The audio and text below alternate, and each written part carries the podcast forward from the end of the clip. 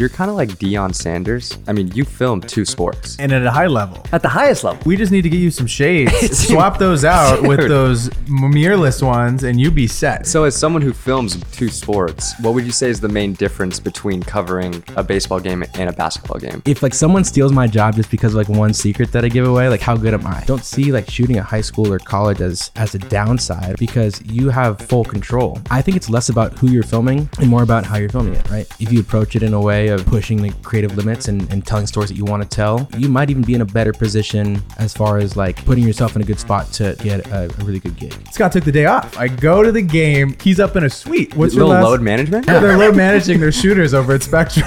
you're running with your tripod, your FX9, your audio gear, and then a light panel, and like you're like running down the hallway trying to get to a room. You don't spend an hour or more setting up like this beautiful interview. It's like I have 30 seconds and Clayton Kershaw's walking in here. this is Ike Gordon 13. He asks, "How do you keep content fresh with the length of a baseball season?" Incredible question. Scott's still trying to work through that. They're the best production food. Is, Yeah. is an uncrustable, Yeah. dude. If you uh, if you're getting your team together and you got to shoot, bring them some uncrustables. They'll be fired up. so I graduated from University of Washington 2016. We're gonna kick your ass here in a few days, We'll and I cannot wait for that game. Put some money down. I forgot twenty dollars right now. I know it's a little Wow. steep. Oh, dude, this is gonna feel so sweet as a pod clip. Dubs down.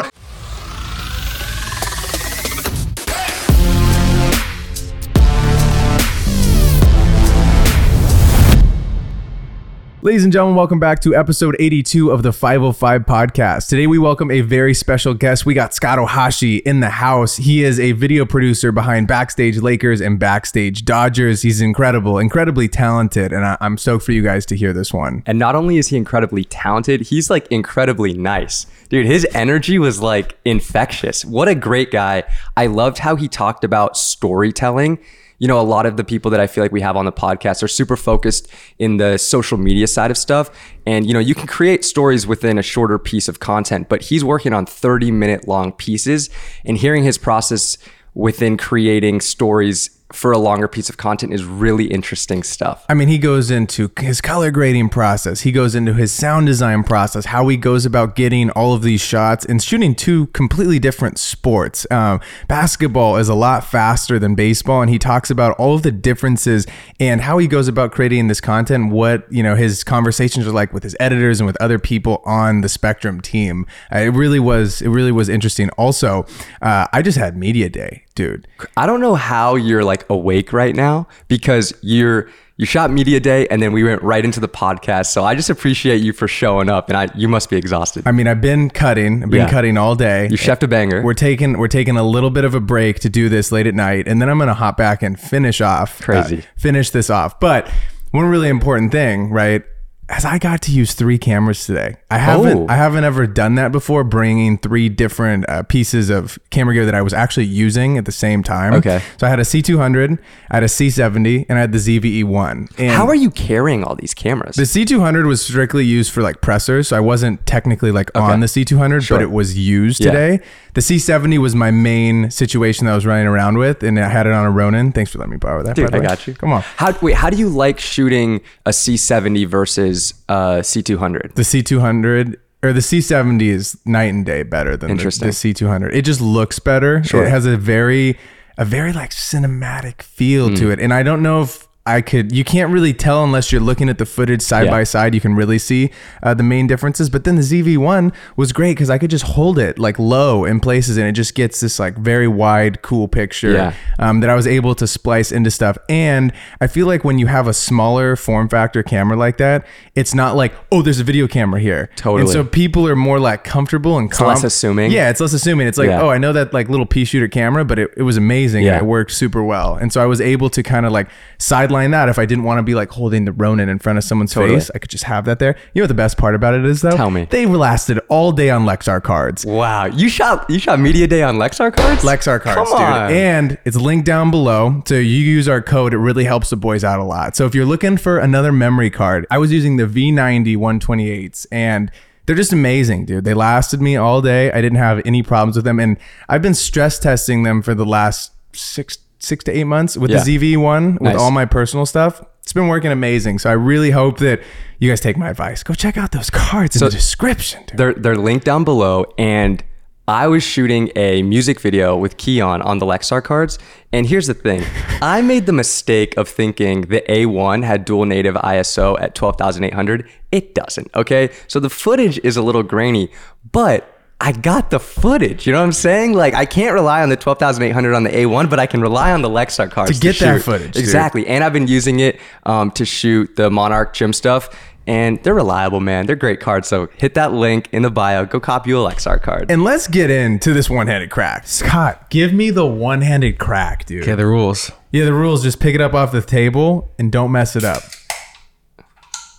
Oh shit. Let's give me the spin. can you spin around? That sounded like you performed surgery on the can. I don't know how you didn't dent it, but I heard a lot of dents from from my ears. Not gonna lie, I did dent it. You did, but- I un- but it popped You out. popped it out, and that also that's good. That's great stuff. So you, we're gonna lob out a six nine to start off the pod. Scott, welcome to the show, Highest baby. score we've had in a while. Yeah, No kidding. We've been getting a lot of zeros, a lot of NAs because people just don't listen to the rules. It's Yeah. very simple, and I say it every time. I say, "Don't pick it up off the table," and then people just You You said you said something interesting though. Hmm. Now, if you dent it while opening it, but they pop back it, out, it docks a little bit. So like, I was if that was a fine one, and you didn't like pop those dents, I couldn't lie to You you. were gonna creep up to high seven territory. What's the highest? Do we can we play the highest score right now? The highest score I think was Tyler Babin. I think ever. he had in the nines. He had a nine. It was just insane. It was, but it, it was really really good. But this was also at a time when Braden I was being a little more charitable. he was being a little lax on his scores. He since has cracked the whip. But what I'm wondering is if you if you dent it, Yeah. and the dents stay, that's a lower score than For if you sure. dent it and they pop If out. it dents and it stays, it can't be Interesting. above a five. Because let's talk about it's about the presentation here, right? Yeah, no, like, for you know, sure. Like you can you And can you- fuck something up when you're shooting it. exactly. But then if you and then if your editor cover cooks it a up, little let's go. Oh, come on now. True. dude. So- so you you just got done covering a team that just broke hundred wins. What does your last month look like? Because I don't get to see you for a portion of the year. You kind of go hibernation mode on me. I do. and then. You just come out of the woodworks and you'll show up and I'll be like, "Holy shit, Scott's back!" back. Yeah. So, and I went to cover a Dodger game the other night. Scott took the day off. He just took the, Unreal. took the day off. I go to the game. He's up in a suite. You know They- what's funny is I saw you down there. Oh, you did? running around. Oh, you were at the game, Yeah. just He was not in the- shooting. he was in the suite. He was in the suite. They were all hanging out. They're just not working. Unbelievable. I couldn't imagine taking a day off. Yeah, I couldn't either. But Yeah, what's got- your gotta last? do it. What's your little last? load management. Yeah, yeah, yeah. They're load managing their shooters over at Spectrum. It's impressive. Apply now. um, You got to get ready for playoffs. You know, you guys just made playoffs. it's like ready. you know, Honestly, Freddie plays through. now you know, that I think about it, it makes a lot of sense, and I'm happy they gave you guys the day off because you're covering a lot of games. What does your last few months looked like? It's a lot, um, but it's fun, man. Like I don't know how much you guys have seen of what we got, what we actually get a chance to do with with backstage, but it's um it's awesome. We tell a 30 minute behind the scenes story every Friday, so we go out and film behind the scenes content of of these guys, and they're grateful enough to to give us a lot of their time most of the time, not every time, but most of the time. And so we're in charge of you know pitching stories and getting ideas going, and and then going out and tapping guys on the shoulder and seeing if they're down to do it. And sometimes they're like, yeah, and sometimes they're like, no, uh, which is which is fair because they're there to play a you know professional sport. So, um, but it's been good. It's been we've had a chance to do some really fun stories, and it's uh it's a good time. And it's it's tough though, as you know, it's a long season.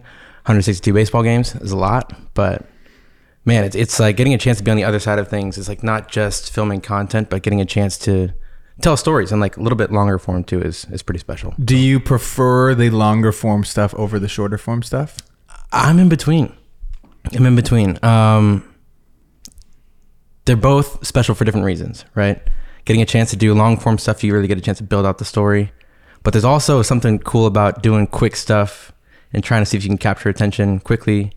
And that's usually where like what I do in my socials, like my edits and stuff is just like fun things that are little that I'm trying out and testing and so I kind of get a chance to do a little bit of both in that sense. Yeah, it's so it's so interesting because you also just you said fuck vertical, fuck horizontal. you just do what you just do whatever flies that day. That that's a big thing for me. You're a big Um, nonconformist. Yo, shout out to you. I love it. But how did you how do you kind of decide? Because you flip flop between going vertical, going back to horizontal, and I I look forward to it every time to see what you what you end up picking because you used to not post stuff.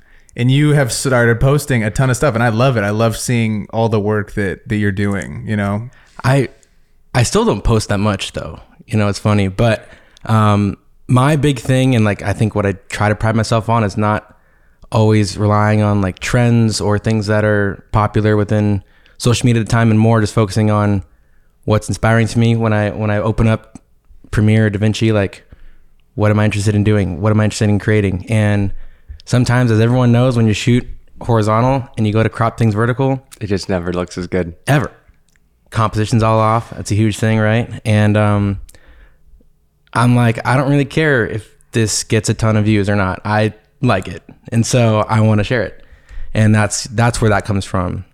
But then there's sometimes where I'm like, oh yeah, like it would look really cool vertical, or um, if the if the resolution is is good enough, and I can crop in two x, three x, and make it look okay. But yeah, it's really just like whatever I feel is looking good, and whatever. I mean, it all depends on the edit too, right? Like sometimes you want to have a little bit longer and have it be horizontal. Sometimes you like want it to be vertical and have it be a little shorter. So I don't know. I to be honest, I don't have a, a formula, a plan. Oftentimes I just kind of toss it in a timeline and go from there. So You're talking about how there's something special about both, right? The short form and long form. You enjoy the long form because you enjoy the storytelling aspect of that. How involved are you in figuring out like what stories are going to be told on backstage? Um, I was watching some of the stuff on YouTube and there was like a September call up. Who was the guy? It was Kolten Wong. Yes. You guys did the feature on him. So are you in tune with like, okay, he got called up, let's do a feature on him? Or is Spectrum coming to you and saying, hey, we got this guy called up, we need you to cover him and like put together something? that's us, baby. That's us. That's awesome. Yeah, so I mean, it's funny because as soon as this, like, for example, Kolten Wong, as soon as he got traded, literally the day he gets traded, all right, we're going to Seattle in three weeks. Let's do this. You know, boom, it's a story. Because every every week we have to fill a story. So uh, three segments, and so we got to hit that twenty three thirty mark every Friday. So anything that comes up that's that's interesting, we're like, all right, stamp that, put you know, write that down. We're gonna we're gonna come back to that later. So as soon as he got traded to us, we're like, okay, he's in the minors right now. We're you know working working his way up. Gets called up, like, all right, boom, going to Seattle. But then it's like that's the idea, right? Which we have a lot of times. But then we got to go ask the guy. So, hey man, what's up, Scott? Do you want to get bugged for a day while while you go back to the place you know you just got DFA'd from a few weeks prior? And you know he's he was awesome. He was so great, so so gracious with his time. Was so down to do you know something with us. So, but yeah, that's that's something we have. A we hop on a call every Friday uh, and Monday, talk through ideas and pitch different stories and whatnot, and then And who's on the call? Because you you get to work with like a producer, Mm-hmm. right? Who who makes up the Spectrum team? It's a small squad. We got Pat Becker, which is our, I guess, executive producer, and then Brett Teal, who brought me into the job. Brad Feig is also one of the lead editors, and then we have Nathan Palm. Shout out Nate Palm. Mark, Let's go. who you work with the Boys. Lakers. That's right. Um, Mark isn't always on the calls with us, but um, so it's usually what two editors, Nate, myself, Pat, and like two PAs. So seven of us. So it's pretty pretty small squad to to create a 30 minute episode each Friday. And Braden was telling me you only shoot. You don't Yes. edit? Yeah, for Oh, the how show. nice is that? It's oh, it's amazing. yeah, it's great. yeah. It's great. It's uh, something to try not to take for granted. You know. Yeah, don't Um, take it for yeah, granted. So I, I really don't know how I got here, to be honest with you. But um, yeah, I get a chance to just film, and then our editors are insane. Yeah. they, that they can crush these stories so quickly. It's it's insane. Sometimes we're getting our footage to them the day before, two days before, and they still have you know eight, ten minutes to to cut for a story. So it's it's awesome. How like conscious are you of knowing that you have to shoot enough footage for a 30 minute piece? Very, very. Because that's a lot. Because you a shoot lot. and you shoot way different than like we shoot. Like I looked at uh, Nate's clips one time. He was like helping with an edit, and you guys are rolling for extended periods of time. Like it's like seven, maybe 10 minute shots, and then he'll cut, and then another five, and then maybe another 10 or something. For content, at least, we're getting like five to 15 seconds, maybe 30 seconds. Not, it's like very short clips. And so, you know, what, what is the process like for, um, for kind of getting all of that content together for a show? Well, we have a structure for for stories, depending on the story, what we're doing, but we're always being conscious of like, do we have enough elements? So the big part of what we're doing is like you can you can interview a guy about getting called up or you know coming into the big leagues or, or whatever, but don't you want to hear from his parents? Don't you want to hear from his his fiance or wife who've been going through that journey the whole time with them? You know, the parents that drove him to practice for for years and years, and you know, um, traveled out to the minors to see him play. So like oh, college coach is here to see his debut, or you know, so we, we're always thinking about different elements and how we can build out the story to kind of round it out.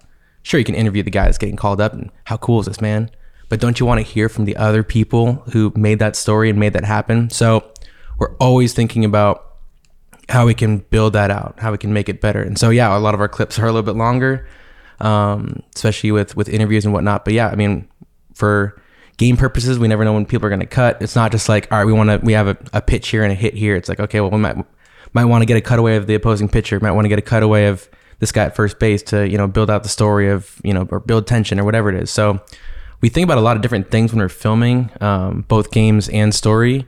So it's, uh, it's, it's a lot different than just like filming for social, which I also think about too. But it yeah it's it's like two different ways of thinking when you're completely filming. yeah. and I, I also think that you do a great job of getting both sides of it because if you haven't you should go check out scott's ig i'll link it below but um, i i also see all these different b-roll shots that you get. And so like let's use a hypothetical. Kolten gets called up. Okay you have these interviews like obviously that has to be there. The interviews have to be there. How do you then go about getting good b-roll but also not making it look cheesy at the same time and like getting shots that don't like when they're saying the thing it's not always like popping onto the th- you know onto the mm-hmm. screen. How do you go about getting you know these shots that are just so captivating and keep us locked into the show I'd say a big part of that's the editors. Our editors crush that. They know how to lay things out and because I, I know what you're exactly what you're talking about. Oh, you know, getting to the field. It shows them getting to the field. Mm-hmm. Exactly. You know, walking onto the field for the first time, walking on. Yeah, so Yes. like, um, they do a really good job pacing that stuff out. I think I'm just in my thought process is like, how do I capture his emotion? And I'm always trying to keep an eye out for that because that's what's going to be the most interesting thing, right? Him walking onto the field the first time is like a good thing to get, but like it's good because it's gonna bring some kind of emotion about within them, right? So I'm thinking about those moments, and I'm I'm I'm just thinking about how do I, how do I capture that, and then our editors go back and crush it and mix it all up and and spit it back out that same week. So and what year is it of spectrum for you two two it's year two two and a half. what has changed the most from the first time you ever stepped onto the diamond to now with your process filming So much, so much, man. lots to unpack Lots.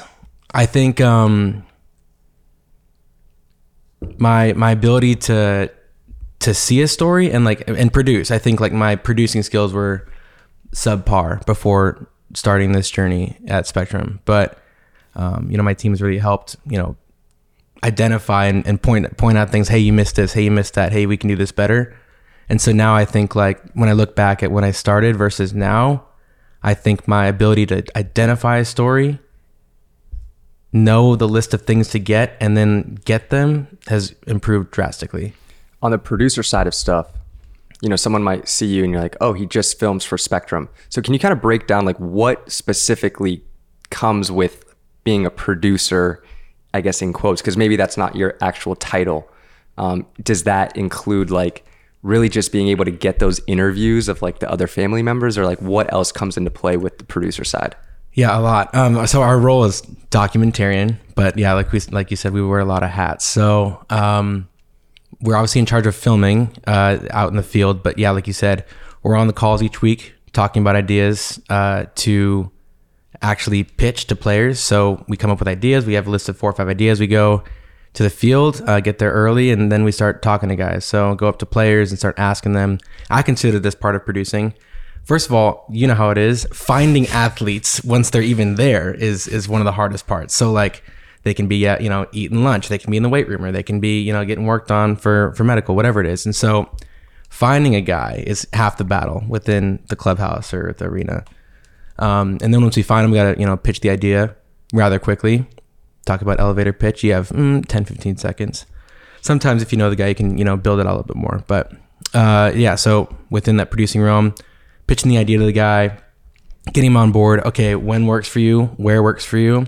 For interviews, for example, uh, we don't have a lot of rooms, especially on the road, to like a dedicated interview room. So we're finding opposing lock, locker rooms to to film in, and different hallways in the basement of the facility. Like just we have to figure out all those details too, because we often travel alone. So um, what else goes into it? I mean, yeah, and then it's writing the interview questions and then setting up the interview. And are you guys doing that on the call with the group, or is it something that they're like, "Oh, Scott, come up with these, you know, five questions or something"? It's a mix of both. Yeah, I think our, our PAs will help with that sometimes. Our editors will help with that sometimes.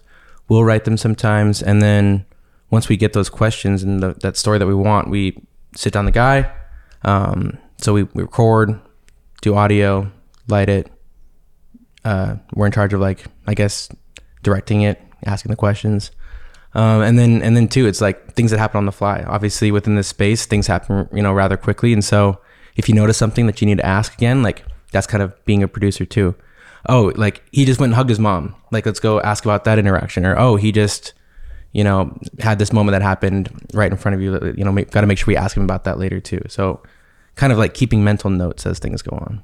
Yeah. I feel like the pre-planning is so important. Like how you ask, not only just what kind of questions you ask, but like how you ask them.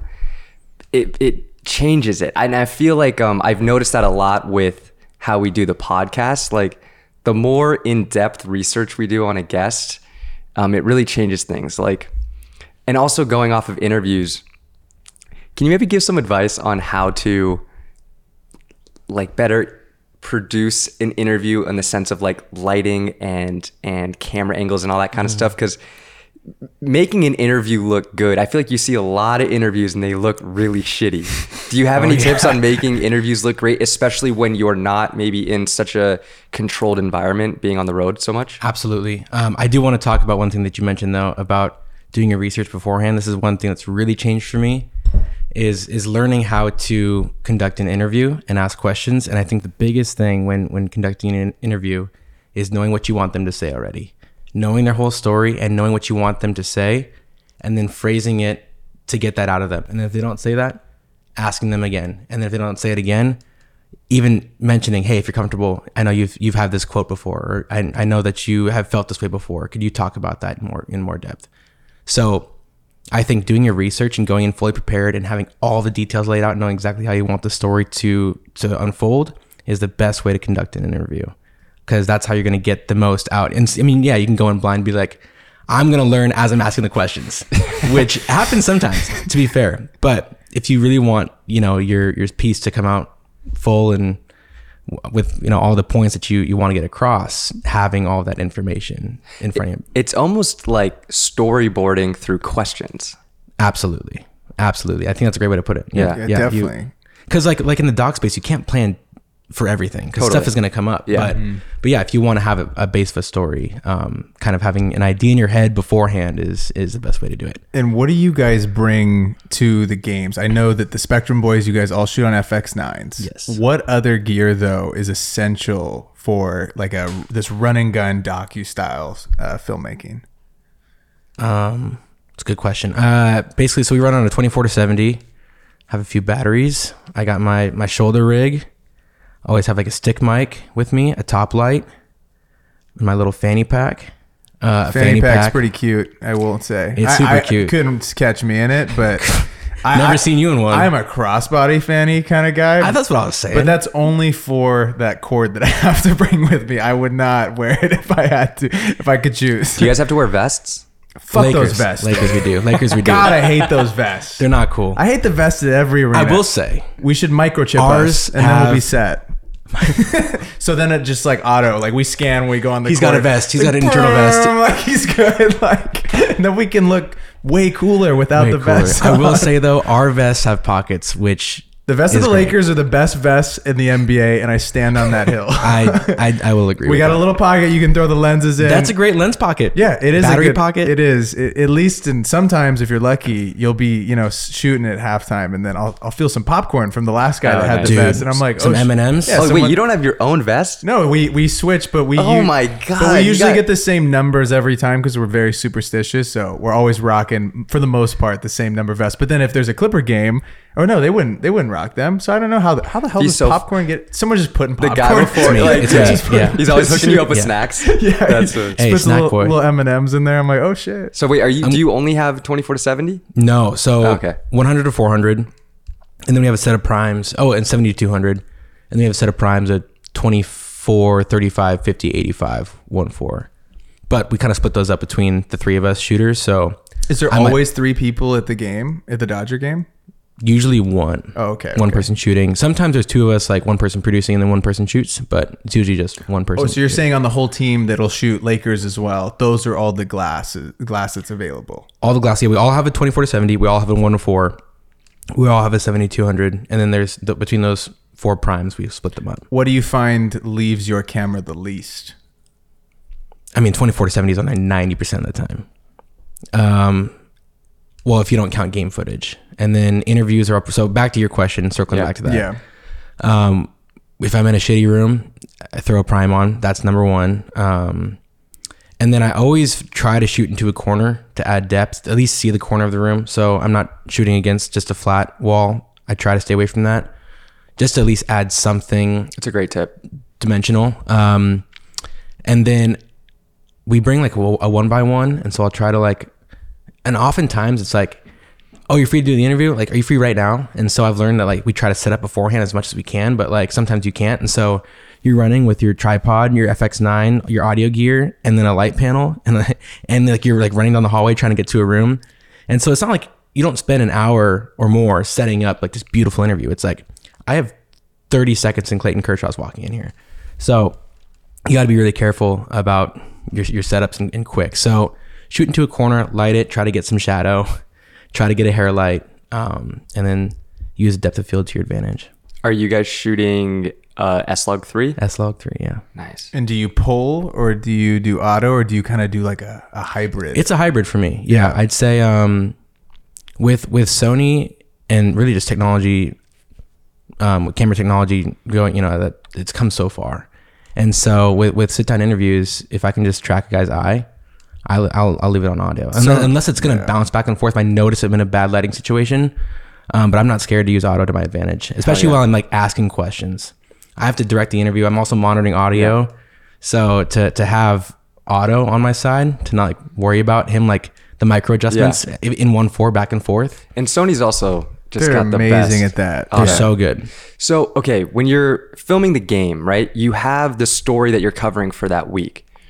So, I guess when I originally thought about w- how you would go about shooting the game, I'm thinking you're kind of just shooting it how Braden's shooting it, where it's like, I'm trying to capture the highlights.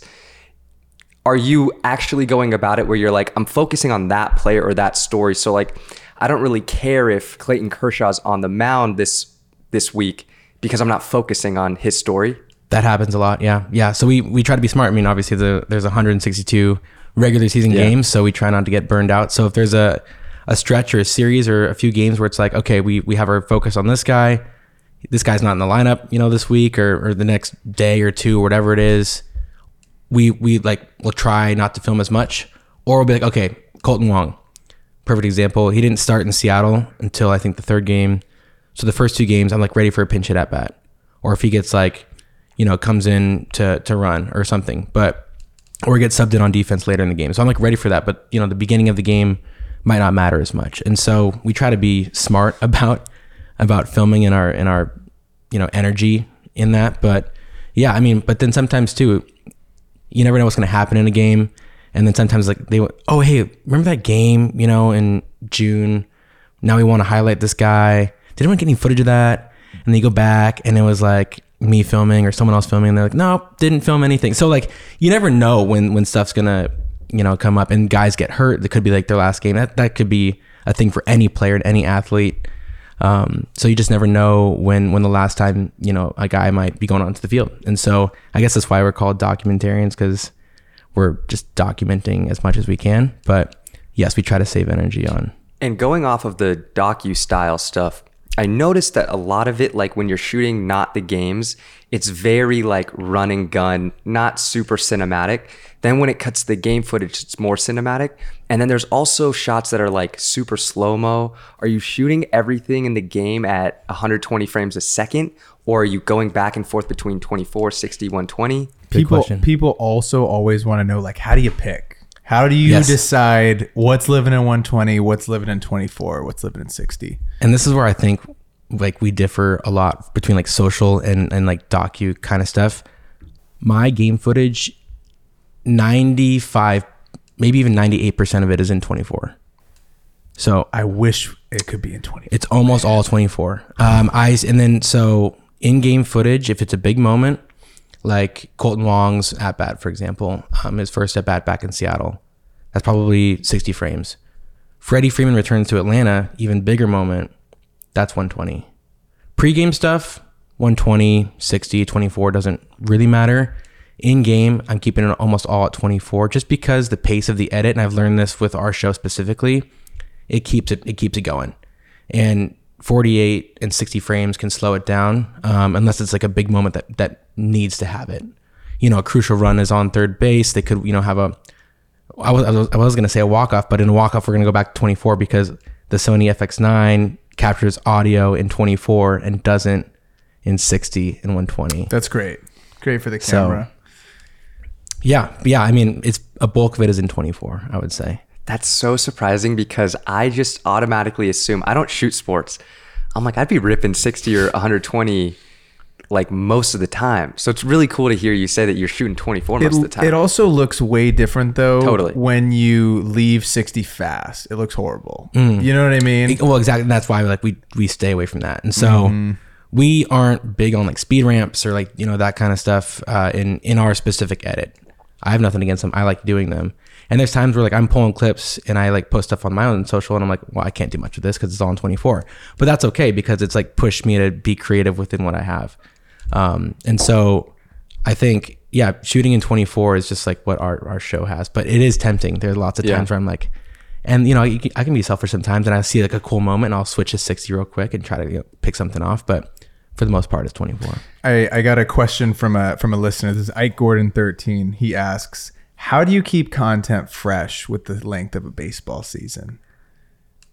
Incredible question, Ike. Scott's still trying to work through that.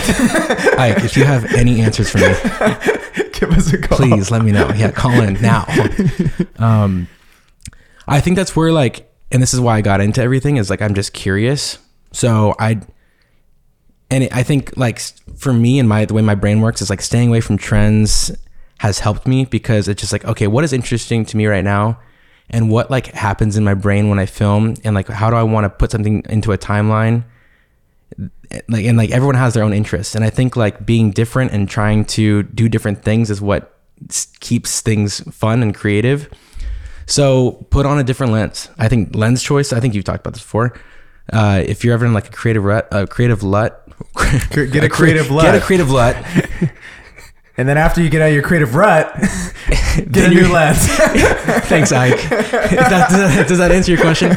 Um, but like switching lenses can be a, a huge thing. Like I would probably never go out onto the field pregame with my one to four, but maybe doing that and like maybe bringing like a monopod out there or some sticks out there pregame could completely change the way I film, you know, warm ups for baseball guys or an interview. Or an interview. Yeah, you 100 know, to you have- 400. you ever shoot an interview at a 400 mil lens? just compressed. as Rented the whole hotel out. Did the room next door too. Exactly. I'm like interviewing from like three miles back. I'm gonna walkie talkie these questions, okay? Three second pause in between. Yeah, I mean, try it out. It could, might not give you the best uh, the best interview, but I think that's a big way for me to kind of just shoot things differently. I, I think that and location. So maybe going inside the dugout and filming stuff, or um, you know, going to a different part of the field and filming something throughout the game, uh, roaming the crowd and filming things throughout the game, throwing on a gimbal. I mean, just do things that you wouldn't usually do. Um, and And then I think you take all that, and then the the other thing is the edit, right? And being creative in the edit, you have a chance to do whatever you want. You don't have to stick to uh, baseball. Doesn't have to be boring in the edit, right? You can make it interesting. It is a boring game, I will say that, but you can. There's still cool things that happen, and you can still make it interesting in the edit. So And, and I think that, that that's where I've been so drawn to the, the new work that you've been putting out over these last like two these last two years. That I'm just like you soak me into this this beautiful baseball piece, and I'm like, holy shit! I didn't even know there was like four people in this game, and it's just you. It's amazing. Like I see all these different crazy angles that you're getting, and the perspective is changing. It's not all. It doesn't all look like it was on a, a, a wide GoPro or something. You're getting like these tight zooms, and and you're getting the pitcher and the batter and all the color of the game, the crowd. It's you got you got to go watch Scott's videos. Is what I'm trying to tell you. Do you have to do you have to like remind yourself that you're getting to shoot sports at the highest level, especially during a 162 game season? I I got really burnt out doing music and I found myself having to like really remind myself that I'm getting to shoot like a huge musical act every single weekend. You know, Brain's getting to shoot the Lakers, you're getting to shoot the Lakers and the Dodgers like there's times where I feel like you could be either in a creative rut or be like, damn, like another freaking game. I've done this so many times. you could also be in a creative rut too. True. and that's the worst place to be. It is. it's a dark place. Yes, I think um, daily is is a. I try to remind myself of that daily. I think it can be really easy to, which sounds so dumb to to think like to say out loud. You're like, how do how do you get bitter about things, or how do you get annoyed when you're standing on the field at Dodger Stadium, or if you're you know standing on the court at you know Crypto.com, formerly known as Staples Center. R.I.P.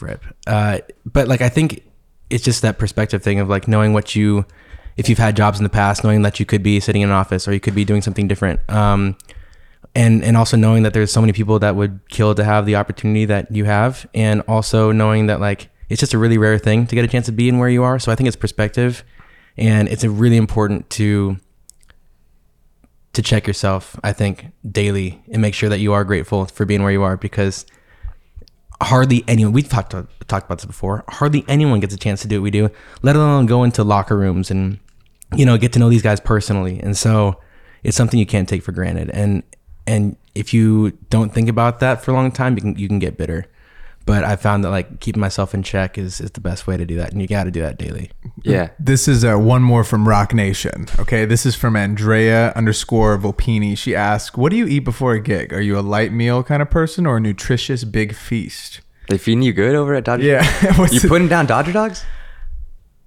i'm gonna i'm gonna out the dodgers for a second okay. Oh, media food it's not it could be better. really? Oh. Lakers got the good food. and it's free It, oh, you have to pay for it?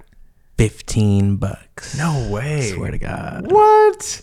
We got to get that fixed. I know. So I just go in there. and Sometimes I just eat ice cream and chips because it's free. So, so, So to answer your question, Andrea, um, You meal prepping? You bring some Tupperware? yeah. Some yeah, chicken brown rice I- and broccoli? I bring Tupperware to fill up the ice cream and, and bring it home. Takes it home. That's my meal Freezes prep. it Yeah, in their jeez. freezer. It's highway robbery. um, no, I mean I. That's a. I don't think I'd be talking about my diet on this podcast.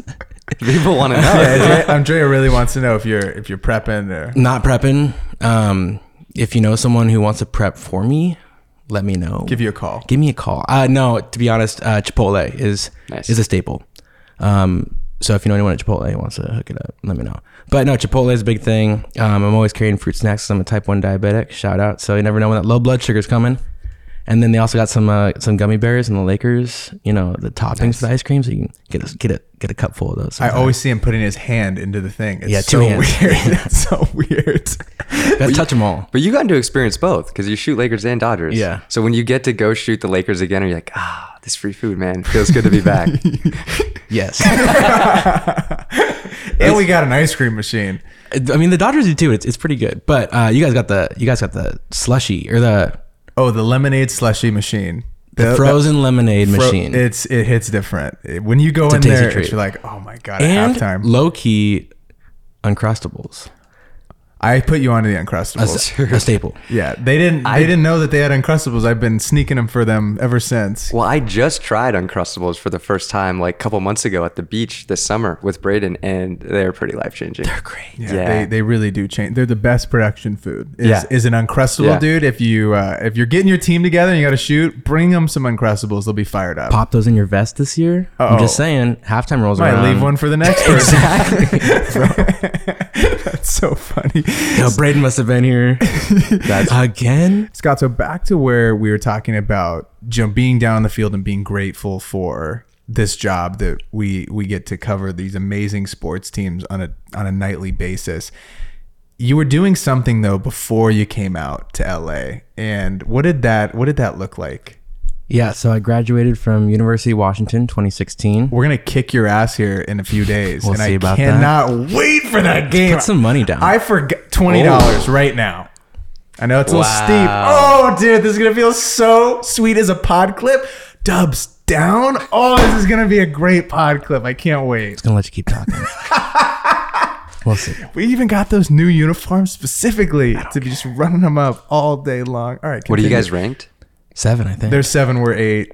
So it's like Oh. you know, kind of going. My to money's on you, baby. That's Any- interesting, bro. Anytime Oregon goes down, it's a good fucking day. My man. We'll see, bro. I'm gonna I'm gonna put no Uncrustables in your pocket. back to the early days. Doodle-doo. yeah. ba- Uh, all right, bring it back. Went to University of Washington 2016, studied psychology of all things. Um, and then I, from there, this is where the journey starts to get weird and it con- continues to stay weird for the whole time. So I finished my degree in 2016. I went into medical sales. I sold surgical lights and surgical tables to hospitals around the whole state of Washington. Holy crap! And so um, during that time, I realized that I did not enjoy what I was doing, and I bought my first camera. So I bought the A6000. I actually put a bid on it in eBay, and I was hoping I didn't win because I didn't have the money. so, and I won. And so I was like, okay, I guess I'm going to go broke buying this camera. So I bought the camera and I was in love with it. And so everywhere I drove, I would like stop on the side of the road and take photos and take videos. And then on these drives, I would listen to YouTube videos and podcasts on how to how to use a camera. And so I'd go on these six hour drives to Eastern Washington or four hour drives to the coast and up and down the coast. And I just put on a podcast and like, or type into YouTube, like, why does this video suck? And like find a video and like make a playlist and like listen to them. So that's how I learned how to, how to use a camera at first. And then I got into, um, a friend asked me to film a wedding for her. And I was like, nope, too much pressure. And she's like, you're to do it. And I'm like, nope. She's like, you're to do it. And I was like, fine, I'll do it. So I did it and, um, learned a lot. And shortly after that, I decided to quit my medical sales job. My boss was like, "What are you gonna do next?" And I was like, "I'm gonna do wedding videos." I had three booked when I quit my job, so I was terrified. And were you paying rent at a place? Absolutely, I had enough to pay for like one and a half months of rent, but I was like, "I'm gonna do it." I was 20, almost 24, and uh, I ended up filming like 18 weddings that summer, so I like made it work, but that was like how I learned how to use a, a camera. So I didn't really start filming until like 2017. You had you had three weddings booked though. How do you go from having Yeah. three, quitting your job, to now booking eighteen? It's a great question. Um, Thank I think people found out that I did it for really cheap, and I didn't know what the market was.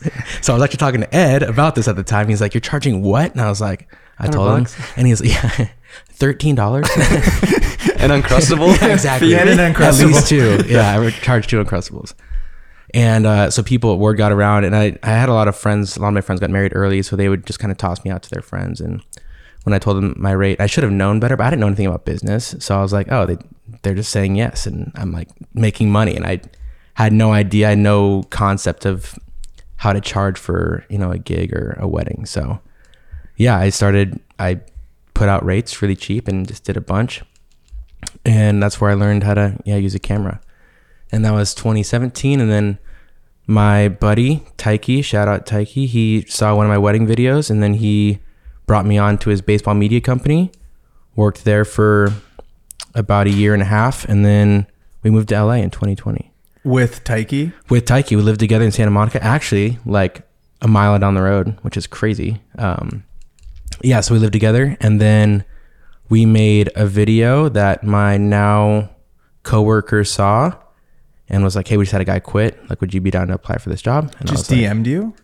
uh, he actually went about it in a very proper way. He called Taiki and my other boss and asked if it was okay to talk to me. They said sure, so he called me and talked about the job. So, yeah, but um, he just saw a video that had gone online, and then um, I applied for the job, and here we are. Post your damn work, dude. That is the that is like insane. Yeah, yeah. I mean, sh- yeah, really. Share your Post work. your freaking work. You really never know who's going to be seeing your stuff. So you go in to get interviewed, right? For or do you just job? get, or do you just kind of get handed the job? yeah, I mean, I, I do like three interviews. Yeah, yeah. And so, what are some of these questions they're asking you? Are they asking you about your ability to like produce? You know what I'm saying? Like how you were talking, like there's so much more that goes into the job as opposed to just being like, yo, I can chef this six this sick edit. right, right. I mean, for this job, oh, okay. No, and it's also equally important that like you like you could hang out with them with the people that you interview, you know, and I don't think enough people talk about that that it, it for sure matters how good your work is, but it also matters if they can hang out with you and if you're going to ask Clayton Kershaw for a photo or if you're just going to be super professional, get your job done and make really cool stuff. And are they down to get some ice cream with you Yeah. or eat an uncrustable with you? exactly, exactly. That's that's the first question that they actually asked. Yeah. Is Uncrustable or How ice many cream? do you crush? and are you going to steal your ice cream from the Dodgers clubhouse? Yes and yes, and they're like, And you're they in. said, Bingo, we got our guy. so I think, um, well, that, that was the thing is up to that point, I'd done a little bit of producing, but not to the extent that this job requires. And so I was upfront and honest about that. They asked about, you know, my, my shooting background, how long I've been doing it, um, my, you know, what I've shot in the past. Luckily, they they had seen some of my work um, previously, but it the portfolio wasn't huge. So I kind of had to sell myself a little bit. My my now coworker helped sell me on it too. But um, yeah, I think I think just being honest about what your skill set is is a big thing too, and not trying to do too much. And I think, like you were saying, is just showing that you can be a normal person, be a professional, and not be weird about being around these guys. Um, I'm not. I'm not even like the biggest sports fan, which is ironic because I'm like, there's a billion other people that would enjoy this job so much more than me. But um, I think I, you know, proved myself that I could be normal around these guys who um, were professionals, and that's what we are supposed to be too, and be professionals. We're essentially at the you know highest level, kind of in the in the sports world that you can go with a camera, um, at least for like these these teams, and so we're we're supposed to be professionals too, and so we got to go about our business the right way, you know, and, and make sure that we're treating these guys with obviously respect, but not you know not weirding them out, not being weird, not not yeah, not crossing any lines, you know. So that's a, that's a big thing, and so I think that's part of I think what helped sell me for the job too. When when you originally came out to LA though, was there any moment of struggle in this journey in the sense of like your clients, you weren't getting work with clients or just you know, you had your buddy Taiki, you had one friend that was down here, but you left your family and like you left a lot of your buddies up in Seattle. What was kind of going through your mind when you did make the jump to come out here with a friend? Was terrified. I mean, I I don't think I'd ever even been to LA before I moved down here. I had gone through like once, and then I'd been to like Disneyland before, but like I hadn't spent uh, a concentrated amount of time in in the city, so it was scary. Um, but I decided if I wasn't gonna take the jump then, then like when would I? And I was ready for a change, so. I decided to go for it, but um, yeah, you know, I, leaving family is never easy, and then the uncertainty of a new city and not knowing what's next is is always scary and not knowing career wise what's gonna happen or pan out is is terrifying but i think just trusting yourself and trusting that the hard work will pay off is is what you kind of have to lean on when you make that make that kind of jump Yeah. Yeah, and I, I also think that you know you you came out here and grinded, dude. You were doing all kinds of different stuff, right? You weren't. It wasn't just weddings. You're filming anything and everything, right? Well, not. I mean, it was mostly just like the stuff with the baseball media company with um, Momentum at the time. So, but that did take up a, a ton of time, and I like did a little bit of freelance stuff here and there, and it was a mix of weddings that weren't just in California, but also in Seattle and some other places. So, um, but yeah, saying yes to things, and I had a friend who would bring me out to set sometimes so I could see what that was like, and just saying yes to different experiences out here. Um, you probably won't get paid, and that's okay. And if you do, then that's awesome. But just saying yes to things that come up, and just even just being around set, holding up a light for someone, holding up a flag, just whatever you got to do to like just see what else is out there in the, in the city is super important. You also brought up how you were shooting baseball content prior to getting this Spectrum job. Mm-hmm.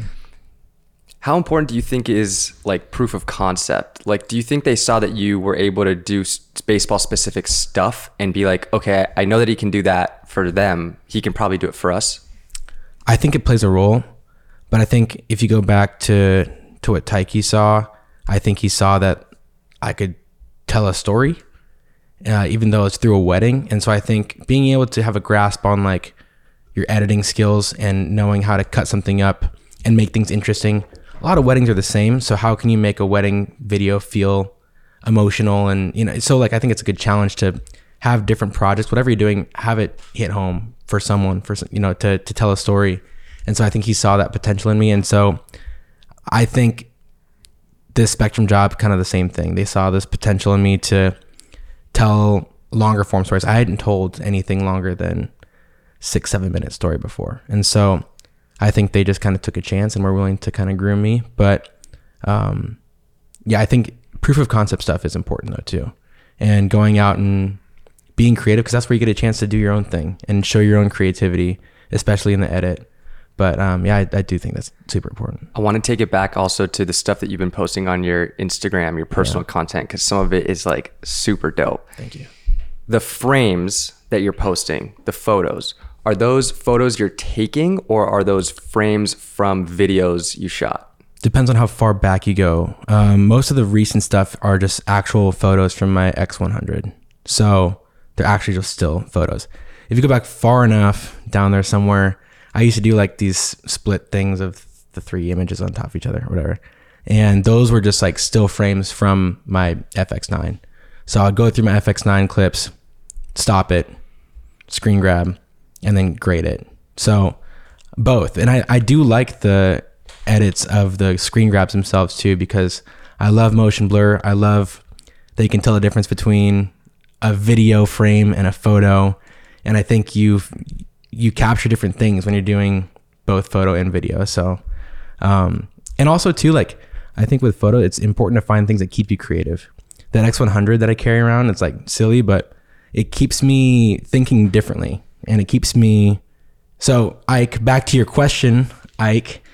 Um, having having a camera on me has been like, it's been able to keep me fresh, keep me seeing things differently because I'll frame things differently in a photo than I might would in a, in a video. So practicing composition, practicing different lighting techniques with natural light out there. I think all that stuff plays into like staying fresh. But yeah, a lot of them are, are photos from my Fuji. Do you like shooting daytime or in the arena in that controlled environment better? The, shooting with the lights in, in in a basketball arena is so fun. Oh, it's so fun. It's so the fun. Flares. It's it's it's hard to beat that. I think there are some stadiums in baseball though that messing with like some some natural light and backlighting people is really cool too. So, which are your favorites? It's a good question. Like, does one come to mind where you're like San Diego? Um, I've also gotten some. I don't think this is my favorite, but um, there were some shots that I got. Actually, speaking of which, you can't get this in arena. Um, I can. You just it. couldn't can, get it in I general. Can, I could get it in an arena. Rain. Make it rain in the arena. You won't.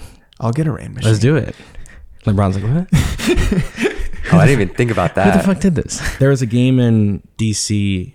It always rains in DC, and shooting rain in baseball games is like baseball's already already kind of like I don't know. People call it romantic, but I think like it can it can feel really emotional. Like when you add the rain element to it. So that's something you really can't get in, in arenas or stadiums. So when it's raining, are you covered? Are you just personally not usually, but I will take my my rain gear is is a mix of either a towel from the dugout, a garbage bag that I find in the photo room, or if I'm really prepared, the rain gear that I usually don't bring with myself. But it's it's usually it's usually the first one, a towel. Like just one of those like sweat towels. You just throw it Ask over. for the trainer to give me a towel, and I just throw it up on camera and I call call it a day. Bada bing, bada Yeah, boom. exactly. Don't overthink it. Weather seal. Don't overthink it, people. Yeah, that's funny. Where do you draw your inspiration from, though? Like, I was looking at some of your work, and even though there, you said there's a difference between your photography and the video, and you'd frame up a photo different than you would f- uh, frame up a a frame from a video. Your video frames still look like photos, and I think that's that's like the the telltale sign of like a good cinematographer. So like where do you draw your inspiration from? Do you feel like you have a natural eye? Do you feel like you can teach an eye? A lot of good questions, man. Um, Sorry, I didn't mean to. No, no, this is good. I I'm gonna out myself here and say that I've never been like a big movie watcher or Same, TV watcher, same.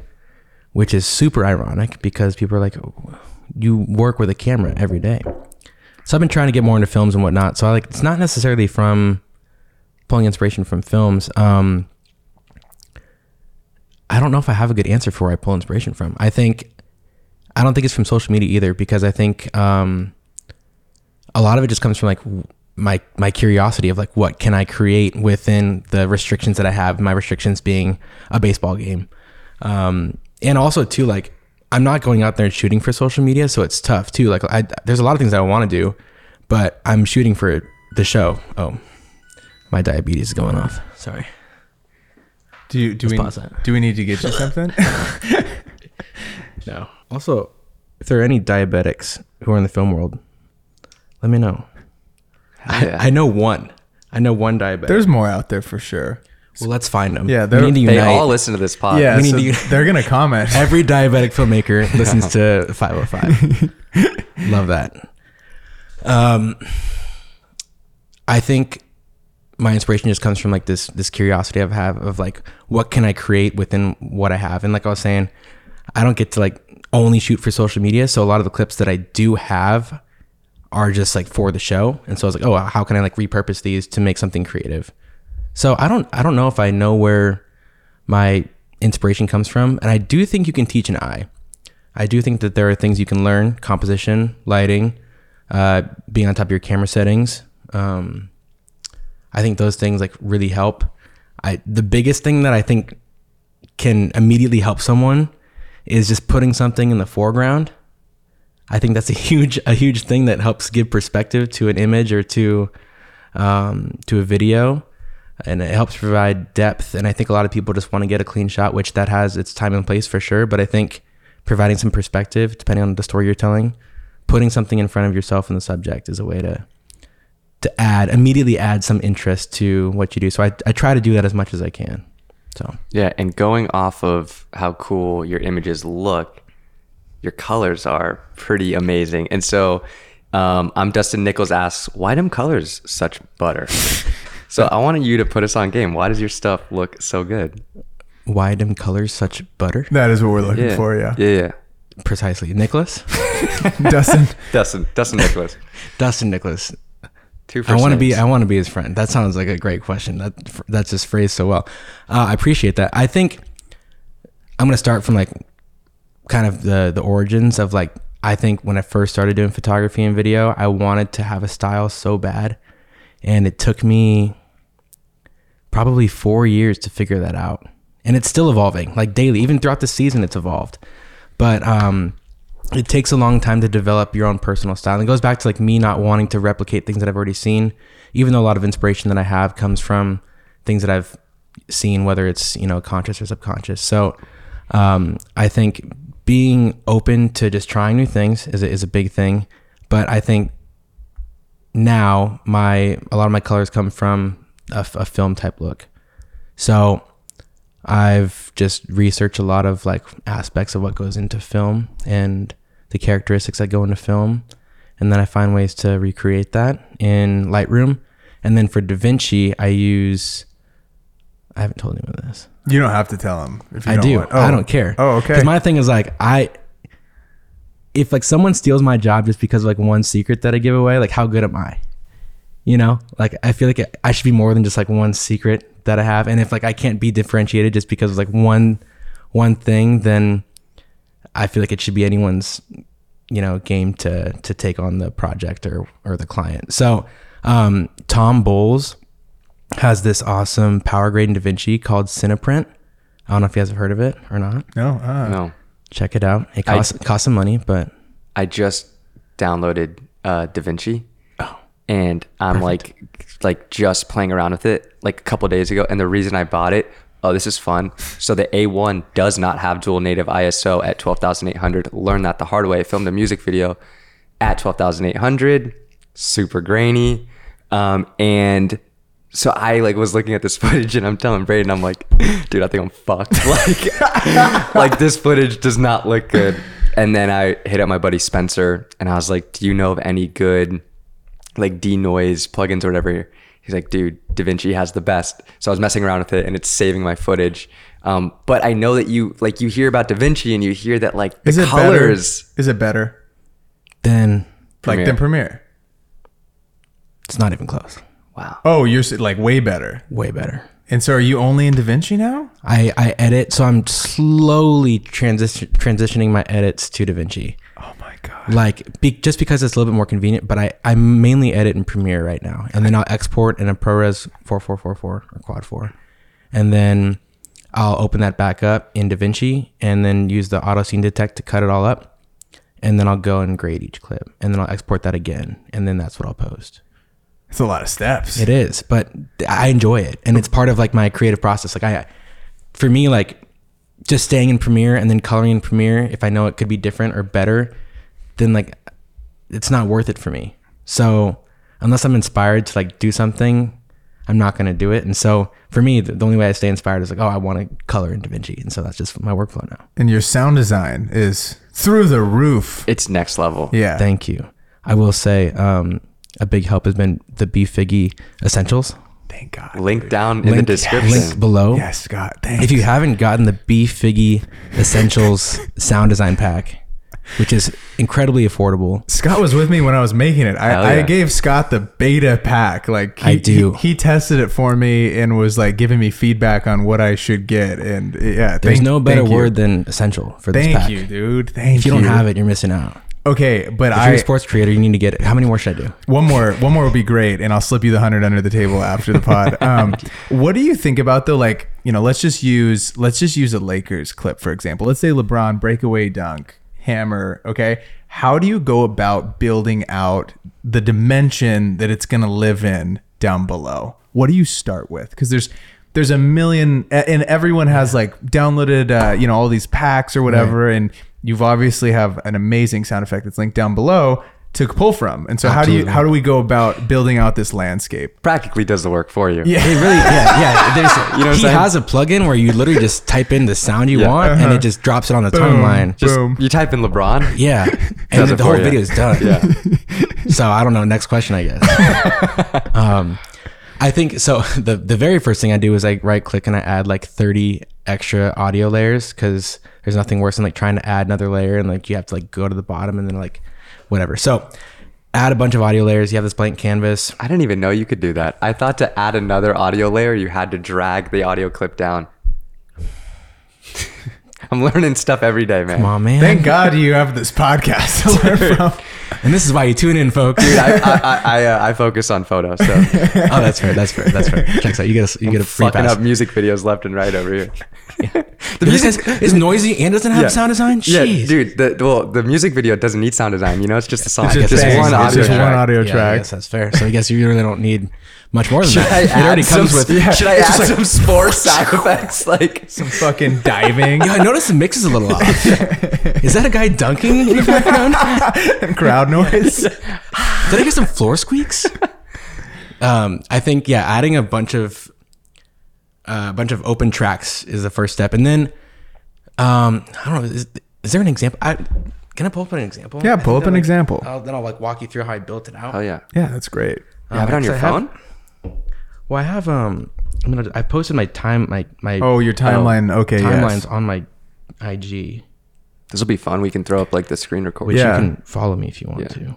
This is I love seeing the one of my favorite things is seeing the video with the sound underneath Yeah. it fires me up.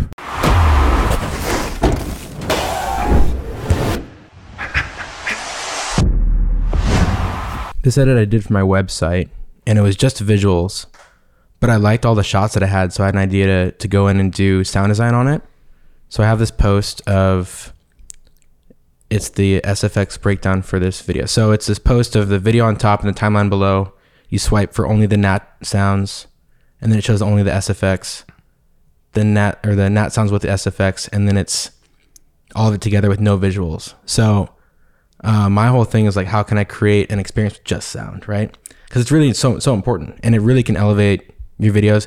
Your videos can look really amateur, but if you have really good sound, it can it can make it look extremely professional. So, what do I start with? And the opposite. If you have really like great looking video, but the sound is terrible, it's almost like impossible to watch because you're so distracted by how bad the sound sounds. people underestimate exactly. People un- underestimate like how much sound can can influence you. And like I know a lot of people watch videos on silent with you know subtitles and whatnot, but you have to pretend like everyone's watching it with sound because yeah, I mean if you have a good visual and, and really bad sound or just bad sound design in general, like it's just not going to look good or sound good or be a good experience for anyone. So I don't know. I try to. I I guess for, with this video, I go through each clip and I I think of what it sounded like in the moment and what it would sound like naturally and I just try to this is the fun part for me is I try to like mix sounds together to to create a new sound almost. So like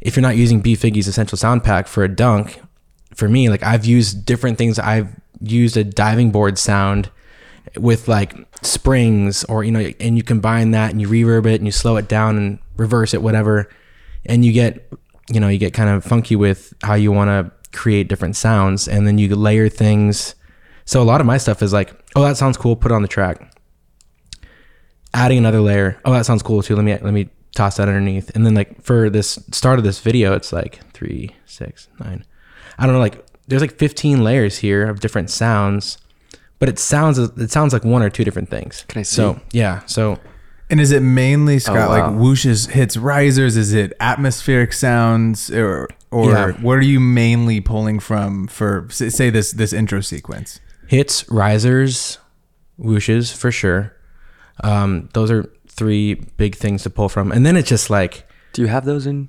I yes, we The have sound effect lots pack? of them. Nice. But for this, it's like there's a guy, there's a boxer, like you know, taping his hands, and there's you know Mookie sliding into second base. So there's dirt, and then there's um, you know high fives that are happening and ropes. So it's like, what am I seeing in the videos, and how can I take that and amplify it? And the reason why I did the last slide of having SFX and natural sound without a video is like, can you watch this and still know what's happening? And like, that's my goal is to be able to listen to this and know, oh, like that's when like this guy's going up to bat, or that's when this guy's sliding in a second, or that's when LeBron's dunking. So I think all of that plays, and that's like my my test. Can I like close my eyes and listen to the edit, and and know what's going on in the video, and then I'll export it. Like until that point, like I, something's missing. So How long does that process normally take? Is that the most time consuming thing that you do? Or is it color? And where does that live in the editing process? Uh, good uh, good question. Um, I think color used to be one of the longer things for me, but I think that's that's sped up.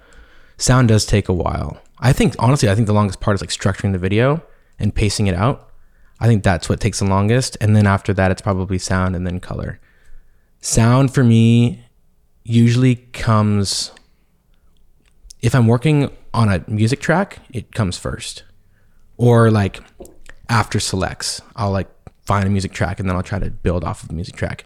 If there's no music track, which I usually don't really have in my stuff, then it comes usually after everything. Oh, you don't normally have a music track? No, I didn't even a lot of times I, didn't don't use. that. Yeah, because sometimes I do, and there, there's videos that have music for sure and less sound design. But for this video specifically, there's no music just, track. Just sound. And I think I wanted to just say yeah, try to like challenge myself of like, can I make this interesting without any like bed? So um, that usually comes after. So I'll like build out a timeline, a structure, and then once I have that set, I'll be like, okay, how can I make this sound cool, and how can I make this sound interesting? And so sound usually comes last for me, in in, in this at least in this edit. That's fun. You know, me and Braden were joking you're kind of like Deion Sanders. I mean, you filmed two sports. Yeah. You know what I'm saying? Yeah. Simul and at a high level. At, at the highest level. Yeah, we, we just need to get you some shades. Swap those out with those mirrorless ones, and you be set, dude. It is impressive. Th- thank you. I never even Get you a cowboy thought hat. Call it a day, dude. you need to show up to the first Lakers game of this season with a fucking cowboy hat on and those sunglasses. I'll be like, I'll get, dude. I'll, I'll even bring the Ronin. I'll steal his Ronin for the day, and I'll get you that sixty butter just cruising in through the fucking gates. You you need you, imagine? need a hype video. And we'll rent you a car too. We could get like you know like a Maybach or something. That's to hilarious. out in. And then I get the vest to, to top it all off. The vest will complete the fit. Deion plus Uncrustables. we'll get his number vest and we'll be set. That's incredible. But so, as someone who films like two sports, what would you say is the main difference between covering a baseball game and a basketball game?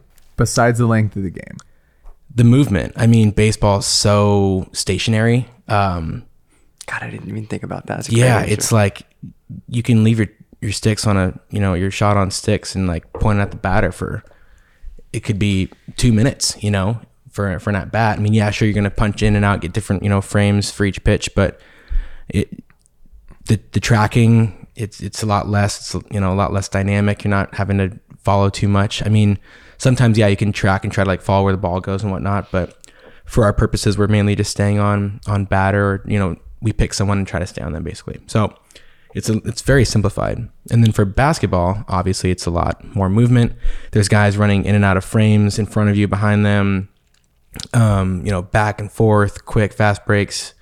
So, um, and then you're focusing on different people at different times. So I think it's at first it was very overwhelming trying to figure out how to stay on top of it and how to film everything. But you kind of you, you figure it out and just follow the ball. Um, yeah, that's that's that's the rule. You just stay on the ball, and then if you can do that, which makes it you know it's that's easier than it sounds. But um, it, it's once you once you learn how to understand the flow of the game, then then it becomes a little bit more natural. But it's a big difference between filming baseball and, and basketball, and they both have their their fun things and advantages and disadvantages. But um, it's hard to to pass up filming a basketball game. I've never filmed a like a. I haven't filmed baseball and literally no, never. I never did. I filmed softball, but with with baseball specifically, um, basketball to me feels like a dance between us and them, and trying to stay out of their way, but also get you know get the shots and we're obviously in such a we're in a very close quarter environment. The baseline is so small and there's only very limited space for us to be as well as the other reporters the other camera people the other photographers um, with with baseball what do you feel like the dynamic is with the team? Because there's a lot i notice there's a lot less people that get to go where you guys are allowed to go and at least in basketball it feels like we're all together. Uh, media's next to me you know you got espn right next to you but I, I felt like i saw you know you guys were able to get into places that besides the locker room obviously that like we both can go into but you know what is that like for baseball? I will say one of the hardest parts about filming baseball and scariest is that foul balls come at you a lot, and so um, Oh wow, I didn't even think, about it. So I've I try not to be too flinchy, but each pitch, I mean, you got to be you got to be on it. Like so, there's a lot of times where I'm like filming and I'm you know looking through my viewfinder, but then also like one eye is like on the batter, right? You really can't take your eye off of the, the ball in in baseball because it'll come at you and it'll come at you fast. And a lot of times the, the photo wells don't have nets or screens, and so it's just like you and the baseball world right in front of you. So that is something that's always you know top of mind. I mean, yes, basketball you have guys that are coming at you at six eight that are you know, towering over you. I think you got slammed last year, year oh, before. god it hurts so bad Play that video real quick, and it's like that is scary for sure. But baseball is also terrifying. I had a ball that line drive drilled my tripod the other day. I had a bat that almost hit my head. I mean, there's like things that things that come at you really quickly. really Um, got to be paying attention you do, you do. So like it, it, it might you know lull you to sleep sometimes, but you got to be on it. Um, so it's it's it's scary, but yeah, I mean the differences between basketball and baseball are are pretty far apart, but they both are fun for different different reasons. what is the most favorite part of shooting basketball Pre-game, pre-game is so fun. yeah it's so fun I, I, the thing why is it be- why is it so fun because the lights the lighting i love like i love making things look cool as much as i can And with baseball, you're pretty limited. With basketball, it's like it's almost like you're on a set. It feels like there's there's flamethrowers in the background. There's you know lights going, lasers going. There's fog sometimes, and you know there's so many things that you can do, and there's so many details you can get. One thing, one big thing I noticed is when I first started shooting basketball, is that the guys don't care how close you get for the most part.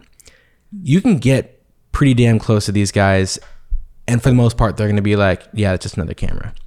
Baseball, you get in the wrong guy's face at the wrong time, you are gone for life. Like you, it's just they're weird like that. It's just different. And Different so- sport, totally different. Sport. Exactly, like Much more su- say- superstitious sport. very superstitious. Yeah. Yeah. So if you say the wrong thing to a baseball player at the wrong time, or you point the camera at them when you shouldn't be, it's like you get dirty looks. You get, you know, it, it's like a big no-no. It's like unwritten rules, right?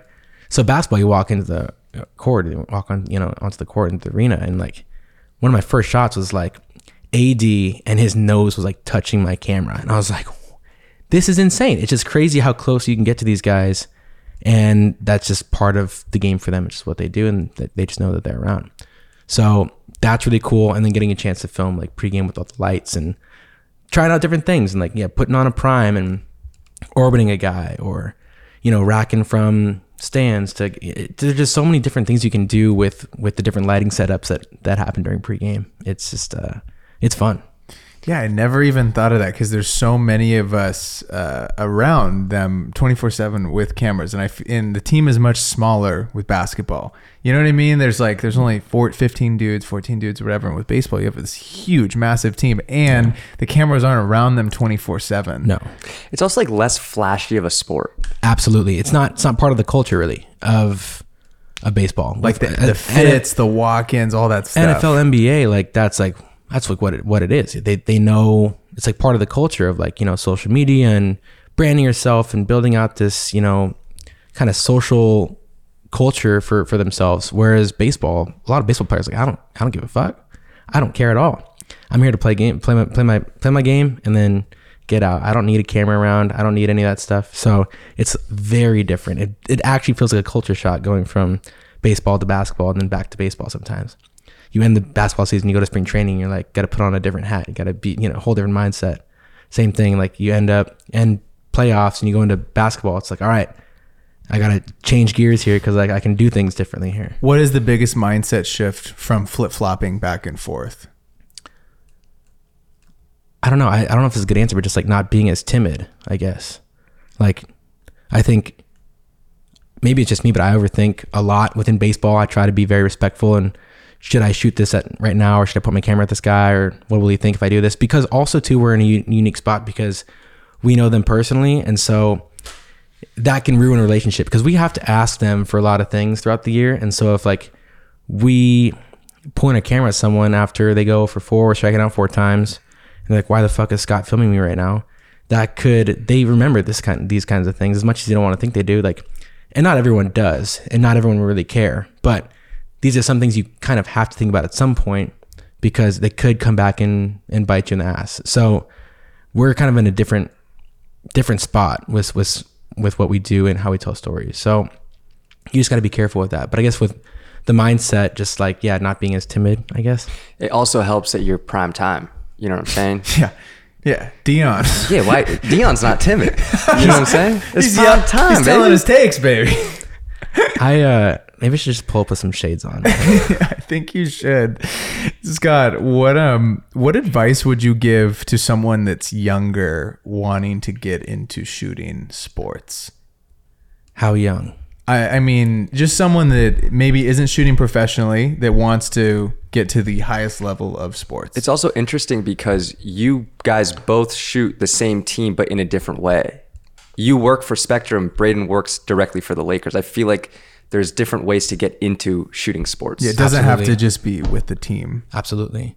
Um, that's a good. que- Can I ask you what your advice would be? Yeah, sure. I think my advice would be to get access to whatever you possibly can, whether it's high school or your little brother's sixth grade, uh, you know, flag football team, because anytime you get behind the camera is great, and then slowly try to waddle your way up that ladder um, and get to high school and get a credential there, and then maybe a smaller D2 college that actually needs, you know, shooters. Because if you were thinking, um, you know, Ohio State doesn't need shooters, but the small school in Ohio needs help big time, you know? And so thinking about where you can provide the most value and you have to be very honest with yourself, I think, of like where you can actually help because it's definitely not at, you know, a, a really more prestigious school than Washington, Oregon. You know, they don't need help, but UW could need some some serious help, right? but not from you. So it's different. You know, you got they pick the right people, so it's different. You know.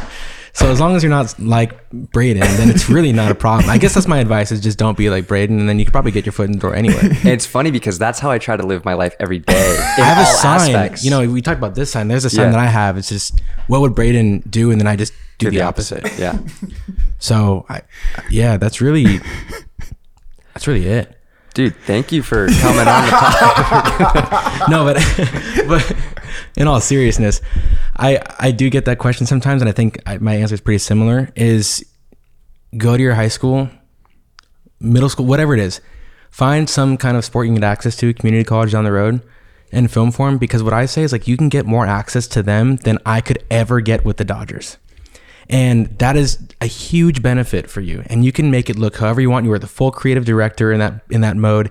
You can choose how to film things, how to light things, how, what stories to tell, how to tell them.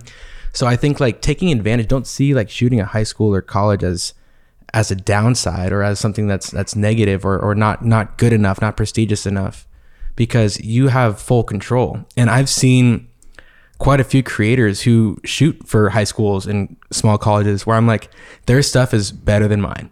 And it's impressive. And you can do a lot of stuff. I think it's less about who you're filming and more about how you're filming it, right? And so you can I mean, yeah, it's it's like fun to like have those people in front of you and the talent in front of you of the guys that we're that we're working with.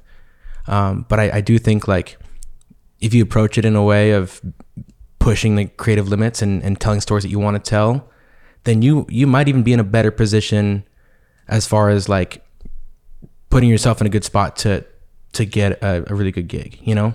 I would also maybe advise someone to, yes, kind of push the limits and see how creative you can get, but make sure that your stuff is on brand with the team that you'd want to work for. If you're shooting a high school basketball game, look at what the Lakers are producing and try to make a piece that resembles something that the Lakers would actually put out themselves. Yeah, I feel like if the internship came around next summer and someone was like, "This is what I did for a game. I did exactly what you guys would do," we'd be like, "Holy shit! Like what?" Because that just doesn't happen. You know, you're, you're just not seeing that or something. Taking a step further Yeah. and being like, this is what the Lakers could be doing in their games. Love it. Yeah, right? absolutely. Like you you can still stay creative in that in that realm, and I think like I do I do really firmly believe that like what you post is kind of what you will attract, and what you share, that style that you have, is what you'll kind of attract as far as clients and brands go.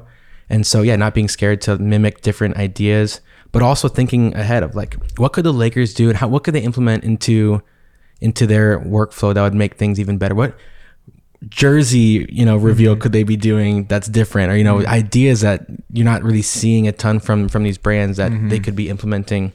So i think like not being scared to be creative and and going outside of the mold of what you see these brands doing too. I think that's that's important. What uh, in these next six to twelve months do you hope to improve on the most in your own work? at some point i want to get more into like the commercial world. So i think for me it's like how can i work on like different sets and, and lighting things. Um, i think that'd be a, a something i really want to grow in and then also continue to work on, on storytelling because that's always going to be there. That's always going to be the main focus for brands and creators is the story and how you can tell it. And so storytelling but also like making things look cool i think i'm always on the journey of like how can i make this look better, look more interesting, look cooler. I think that's like my my con- continuous journey that I'm on. Is there a specific shot you want to get this year? Yeah, you You guys have- sports? Like a bucket list that you shot haven't you ever got? I don't know. Um, do you have one? Do you have a bucket list, shot list? I we both should make it because you know what's crazy is after you've shot the same thing so many times, you know we've talked about it like oh you become numb to it or whatever you start looking at it from a different perspective. But I think about the actual game itself, and I just want this year specifically. I do not want to miss any highlights. And I always look back and I think like a few years ago when we had Russ, Russ had that dunk on Rudy Gobert and I was editing a clip. It was sick. It was great. Great timing. Editing a clip during the play. And then I go to zoom in, fucking out of focus. Great. Missed the whole thing.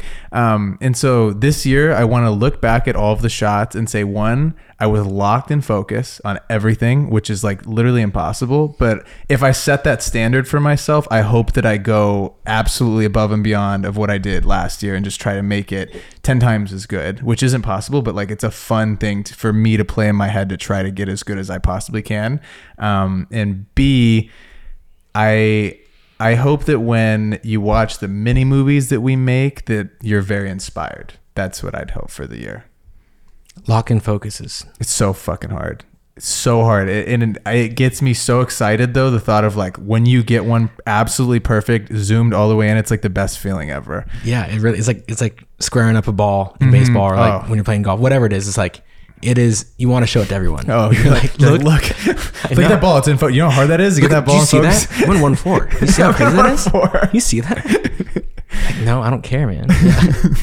I care. No, that's that's a great goal. Um, and that's funny because like we care about highlights because we show a lot of game footage, but like that's never the front of mind for me. Um, it's usually like how can I best tell the story and what shots do we need to tell the story, and a lot of times it's like audio based or interview based. But um, I do like visually telling cool. I just want to shoot really creative stuff around LeBron while he's still around. Um, and I don't necessarily know what that looks like, but maybe just trying it. We have a we have a F fifty five, and we shoot on a. We don't do it often, but there's a fifty to a thousand lens that we have. Fuji Fujinon, Yeah, uh, Canon. might be Canon. I think it's Canon, and I think we used to shoot with that exclusively in that slash spot. Um, and we've we've kind of stopped doing that because we have the one to four, and it's just like easier to set up. But that lens can get some really cool stuff. I'm thinking like sweat dripping off in slow mo, of like tights of like eyes and stuff like that. I just think shots that you don't see on the broadcast is kind of what I aim for. No, things, totally. Things that you yeah. you don't see on the broadcast that like people don't that you don't usually see. So whether that's a different angle, um, different perspective, yeah, I think different frame rate. Uh, I, I don't think I have a specific shot, but I think when I when I do get it, I'll make sure to show you. Yeah, I'll- to. I'll let you know too because Yeah. I I don't yeah I don't know I haven't thought about that. I don't know what the shot it is, and I need to I need to think about that because I want something to yeah I want like a Super Bowl shot in my head to look to look forward to and to try to push me to be better. Yeah. It's exciting times. I this is a series called Stock and Talk where we go back to you know your IG. We scroll all the way down and we find something to talk about. And I actually this is the first time I've ever done this. I screenshotted a period of time uh, because you used to shoot a lot of portraits, and I wanted to know you know. Uh, what why, why did you shoot so many portraits back in the day and then i feel like it just switched it switched to sports immediately you know kind of after this little period of time Yeah, it's funny. Um, I used to do a ton of portraits, and I think it was a time where I. That was around the time where I just got my camera, and like I'd had it for maybe a year, and I just did. I didn't know what to shoot. Do you And I was shoot like- any flowers? I should have. You didn't shoot any flowers? I feel like we all shoot some flowers. We have a joke that like Everyone shoots flowers. Everybody shoots flowers at the beginning. You walk out and you go shoot some flowers, like a ton of them. Get some bokeh. Shit, I missed that. you didn't get that text. He was on that group chat. It's all right. It happens. We'll, Yeah, I'll, I'll I was- blame. We'll blame Ed. Yeah, it's Ed's fault for sure. Yeah. He never he never told me to. Yeah, it's so his like, I just did what he did. Yeah. so it's different. Um, Ed I told just- us he shot flowers. Yeah, he, he, shot flowers. he just lied to you. Anyways, anyway, we digress.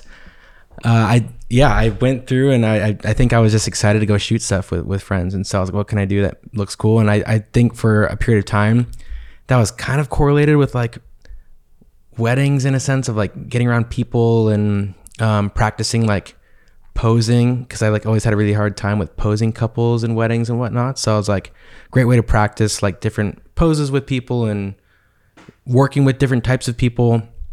Um, it just it helped give me a subject to work with instead of just going out into nature and shooting a tree or flowers like some do. But I, I think like it was it was a great period for me to like work with people that I didn't have to pay, and even if they weren't paying me, Um, it was it was great practice, and then I eventually like would do some like portrait sessions. So I was like able, able to make a little bit of money with doing portraits, but it was just a fun thing to do with friends. I think at that time that I was doing those, it wasn't um I hadn't like really started fully like using my camera to my fullest extent. So it was more of just like, oh, I'm just doing it for fun and creating things here and there, but I just like want to go do and create more things. So it was just a yeah, a period of time where I, I wanted to keep learning and learning my camera and that's part of the- time where I would go and dig on YouTube and find new tutorials on how to pose and how to edit. That was a big time where I learned how to find a color grade and how to work in Lightroom and edit with color. And so, Big blue and orange guy. Yeah, I mean, I, what, yeah, Let's go. yeah, I, teal and orange or um, the faded film look back in the day. Oh, Come on, dude. Throwing like insane amounts of grain on things, you know, just we all go through it. Still do it. You got a bad photo? Throw some grain on it. or colors off, throw it in black, Black and white. and white. Both grain and black and white. Was that taken on a film camera? Yeah, as far as you know. All right, so we always finish the pod with one question, and it is advice to your 18 year old self.